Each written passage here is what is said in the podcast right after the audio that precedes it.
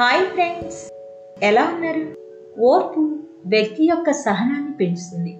కాబట్టి ప్రతికూల పరిస్థితుల్లో కూడా నిరుత్సాహపడకుండా తనను తాను ప్రేరేపించుకుంటూ విజయం వైపు పయనిస్తాడు.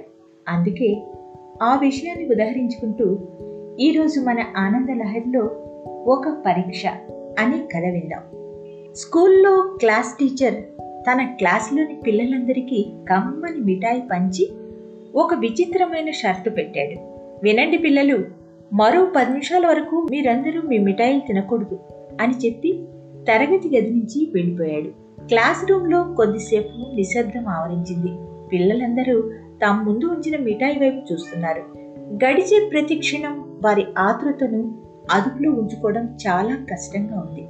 పది నిమిషాల తర్వాత టీచర్ ఆ క్లాస్ రూమ్లోకి ప్రవేశించారు. అతను పరిస్థితిని సమీక్షించాడు.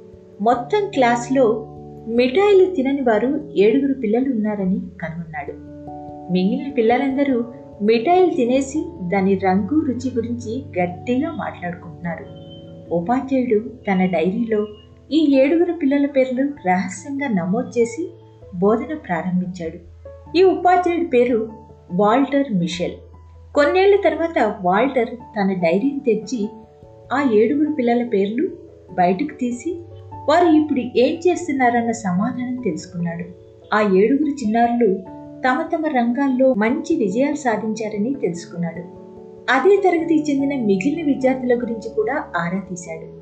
వారిలో ఎక్కువ మంది సాదాసీదా జీవితాన్ని గడుపుతున్నారని కొంతమంది ఆర్థికంగా సామాజికంగా క్లిష్ట పరిస్థితులను ఎదుర్కొంటున్నారని తెలుసుకున్నాడు. వాల్టర్ తన పరిశోధనను ఒక్క వాక్యంలో ముగించాడు. కేవలం ఒక్క పది నిమిషాలు కూడా ఓపిక పట్టలేని వ్యక్తి జీవితంలో ఎప్పటికీ పురోగమించలేడు అని. ఈ పరిశోధన ప్రపంచవ్యాప్త ఖ్యాతిని పొందింది. ఉపాధ్యాయుడు వాల్టర్ పిల్లలకు ఇచ్చిన మిఠాయి మార్షల్ మెల్లో అవడం వల్ల అది మార్షల్ మెల్లో సిద్ధాంతం అని పిలువబడింది. ఈ సిద్ధాంతం ప్రకారం ప్రపంచంలో అత్యంత విజయవంతమైన వ్యక్తులు ఎల్లప్పుడూ అనేక ముఖ్య లక్షణాలతో పాటు ఓర్పును కలిగి ఉంటారు. ఓర్పు ఒక వ్యక్తి యొక్క సహన శక్తిని పెంచుతుంది కాబట్టి అతను ప్రతికూల పరిస్థితుల్లో కూడా నిరుత్సాహపడకుండా తనను తాను ప్రేరేపించుకుంటూ విజయం వైపు పయనిస్తాడు అనేదానికి ఉదాహరణగా ఈ కథ.